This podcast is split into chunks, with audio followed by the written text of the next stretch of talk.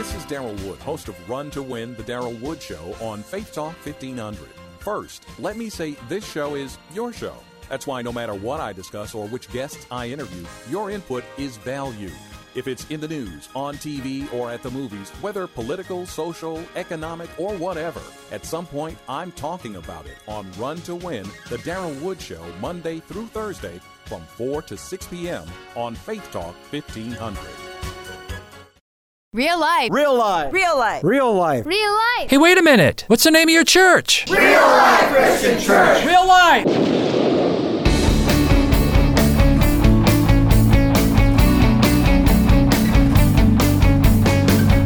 Get real with another edition of Think About It real life messages from Pastor Dennis Rasper from Real Life Christian Church.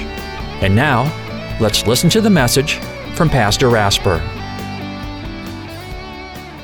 I mean, the, the, this one little verse in this little book is a verse that changed the world. Because the Holy Spirit took this passage in Habakkuk 2:4 while St. Paul, the Apostle Paul, was writing the book of Romans. And Paul was speaking about the power of the gospel to change lives. And the Holy Spirit moved Paul to incorporate this verse in Romans 1 16 and 17. Paul writes, I am not ashamed of the gospel of Christ because it is. The gospel is the power, the power of God for the salvation of everyone who believes, the Jew first, then the Gentile. For in the gospel, a righteousness from God, and I've got that circled, man, is revealed. A righteousness that is by faith from first to last. And then the quote from the book of Habakkuk, just as it is written. Where?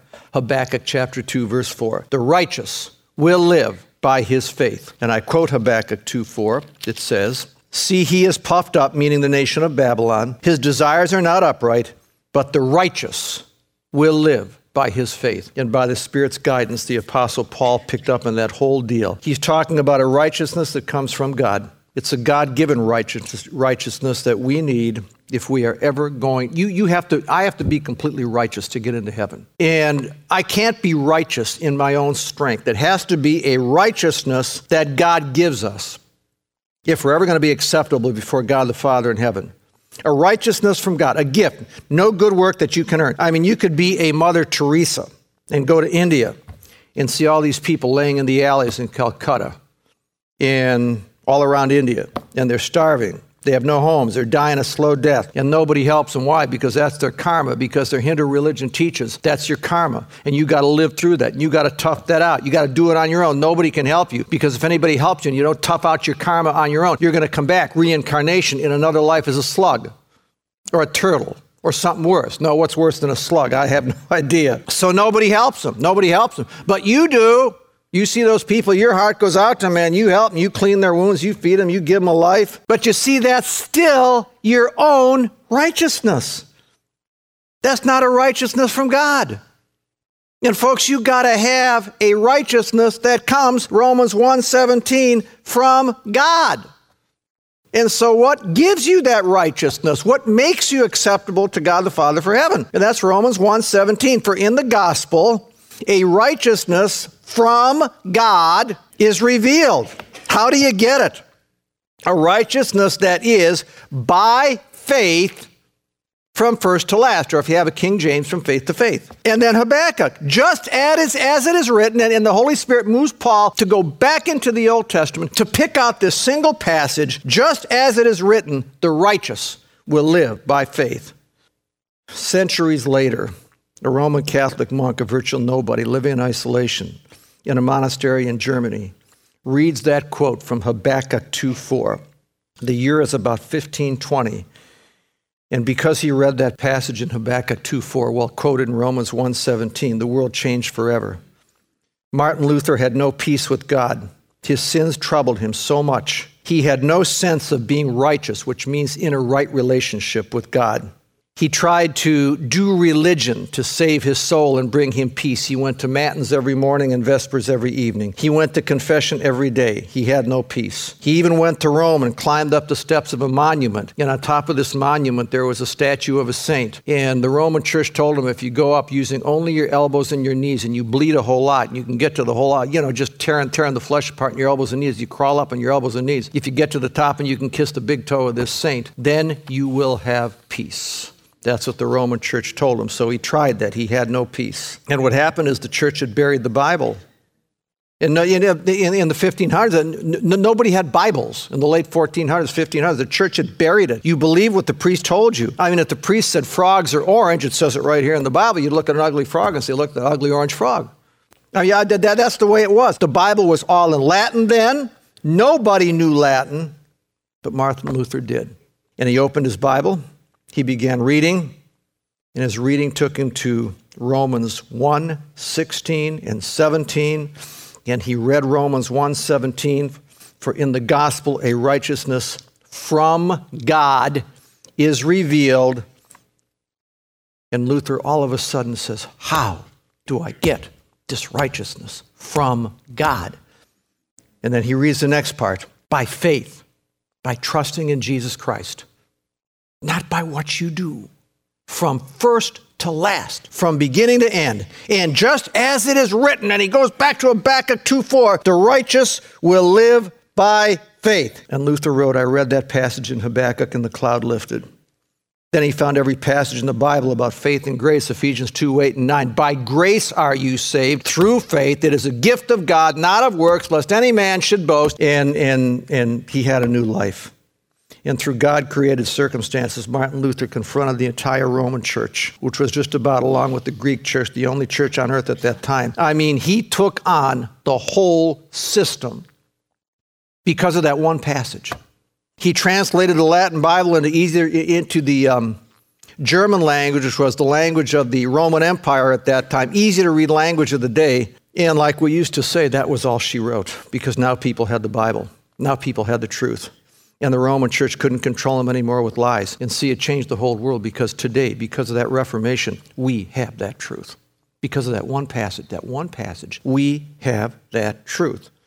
Now, just a few thoughts on Habakkuk chapter 2, verse 4. I mean, I, I, I look at the power of one, one verse in the Bible to change the whole world the power of one verse to change the whole world. Habakkuk 2 4. I mean, you may be dealing with a lot. You know, I, I think to myself, how, how, many of you honestly knew Habakkuk was in the Bible? How many of you honestly in the last six years have read, Habakkuk, have read Habakkuk? But most people don't. And here it is. I mean, this little book, three chapters, one verse. Do you understand that God the Father, by the Holy Spirit, as you're going through the garbage in your life, could take one simple passage in your Bible reading and impress on your heart from that one simple passage what God wants you to understand in the direction He wants you to go. But that first means, I mean, I mean, you're, you're going through all this stuff. When is all this stuff going to end? Are you into the Word of God? Do you read this thing on a daily basis, every single day? You know, you, you how, how, how is this going to work out? How, it, it, you know what?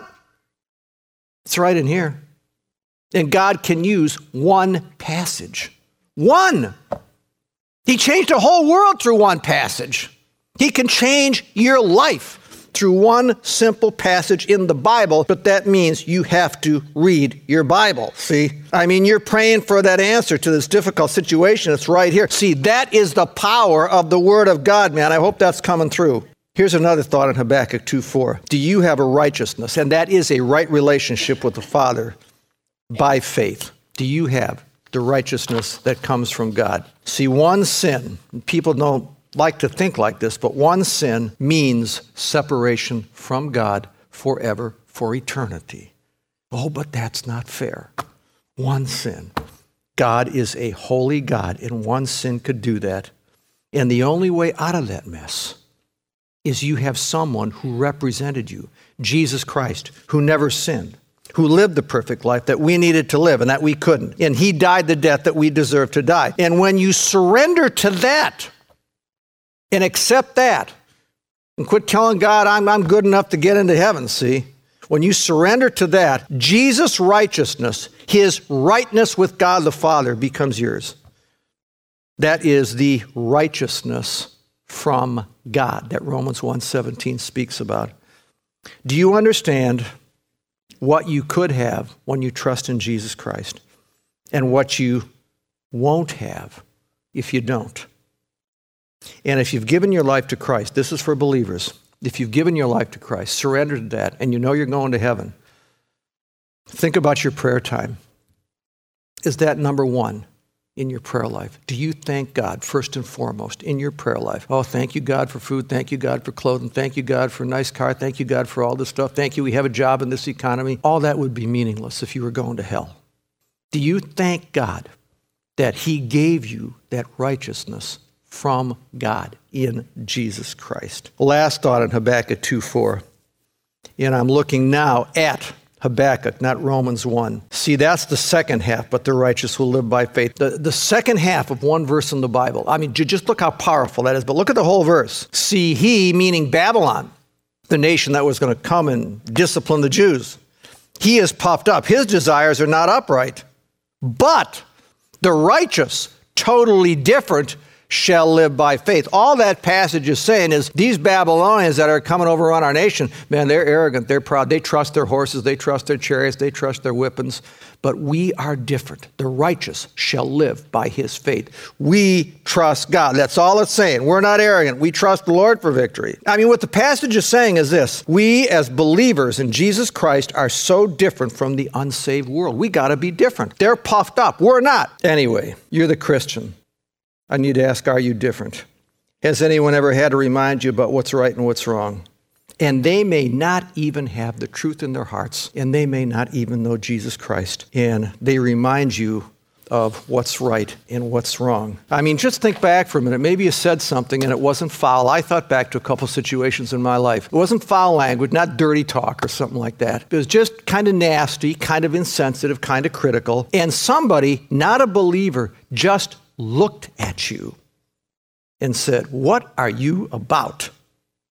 Listen, are you continually aware that you represent Jesus Christ and you represent the whole Christian movement? You represent all of Christianity. Are you aware of that? I mean, you need to think back. So do I. You need to think back times in your life when something came out of your mouth and somebody looked at you and said, Man, what are they about? You're not even believers, see and you're talking about your faith and your church and all this stuff, be especially aware of how you come across and remember who and what you're representing. We are building up. Two words in Habakkuk chapter 3.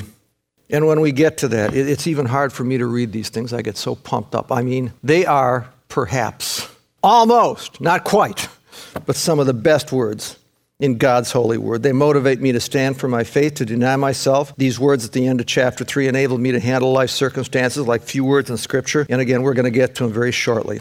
We're going to look at chapter 3 now. And chapter 3, folks, is mostly poetry. I got to tell you that. What Habakkuk is saying in, in Habakkuk chapter 3 is this He says, Lord, I, I know the Babylonians are coming. You said they would come and overrun our land, and you don't lie. I accept that. I'm not going to sugarcoat this. It will happen. They will come. And really, what he's saying in chapter 3 is I accept it and I will live through it to the glory of God. That is the essence of chapter 3. I know this bad stuff is coming, and I accept it, and I will live through it to the glory of God. What Habakkuk just did is make a choice to rejoice, didn't he? Just look at chapter 3, verse 1. And we're going to see he's remembering chapter, chapter 3 of Habakkuk. It says a prayer of Habakkuk the prophet. And then verse 2 Lord, I have heard of your fame. I stand in awe of your deeds, O Lord. And then he says, renew them when? In our day. Make them known. And so Habakkuk is remembering, and you're going to read the rest of chapter 3, and it's all poetry. It's kind of difficult to read, to be real honest with you. But it's all poetry, and Habakkuk is focusing on two things that happened in the past. One, the great exodus from Egypt. You delivered my people from Egypt. Now do the same thing for us now. Deliver us. You delivered these people from bondage in Egypt. You parted the waters of the Red Sea. And then how the people marched in the desert for 40 years to the Jordan River. And there they are at the bank of the Jordan River.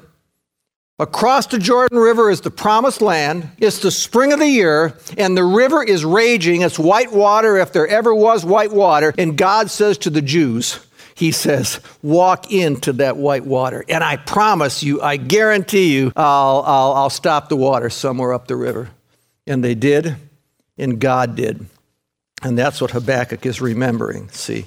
So, chapter 3 is all about. And again, it's written in poetic form.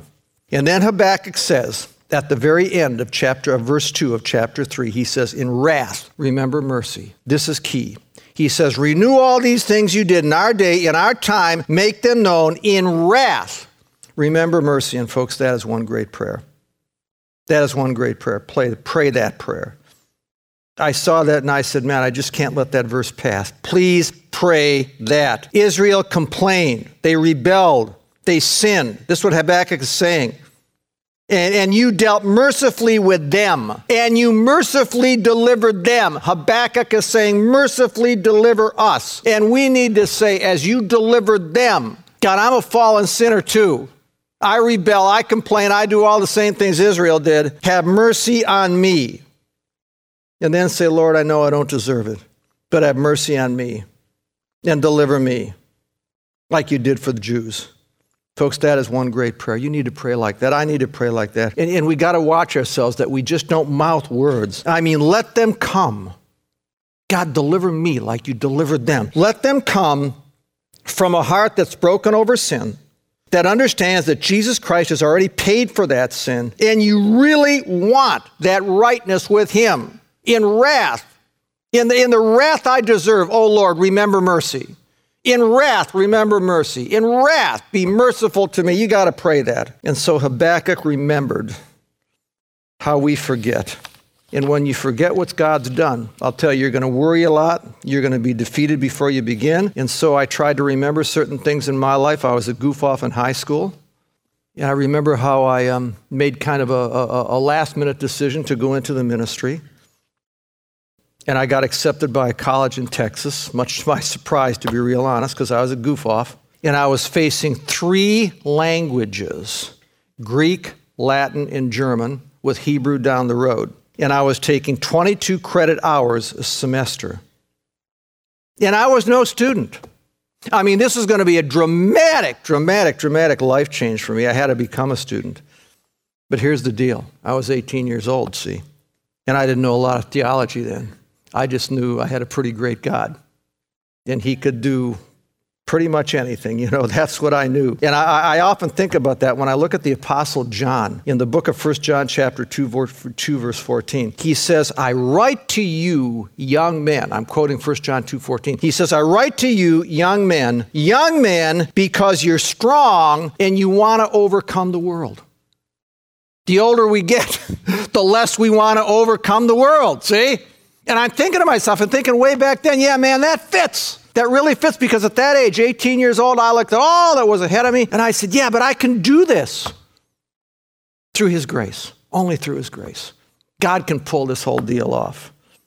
And um, it happened. I made it through eight years, only by God's grace. See, only by God's grace. I, I, I, reflect back on my life, folks, and I remember that stuff. I just remember that stuff. You always remember chapter 3 of Habakkuk in God's Word teaches us to remember how God's worked in our lives and to trust Him. I say it again. He says, I've heard of your fame. I stand in awe of your deeds. O Lord, renew in our day, in our time, make them known. See? So you ask yourself, what are you living through right now?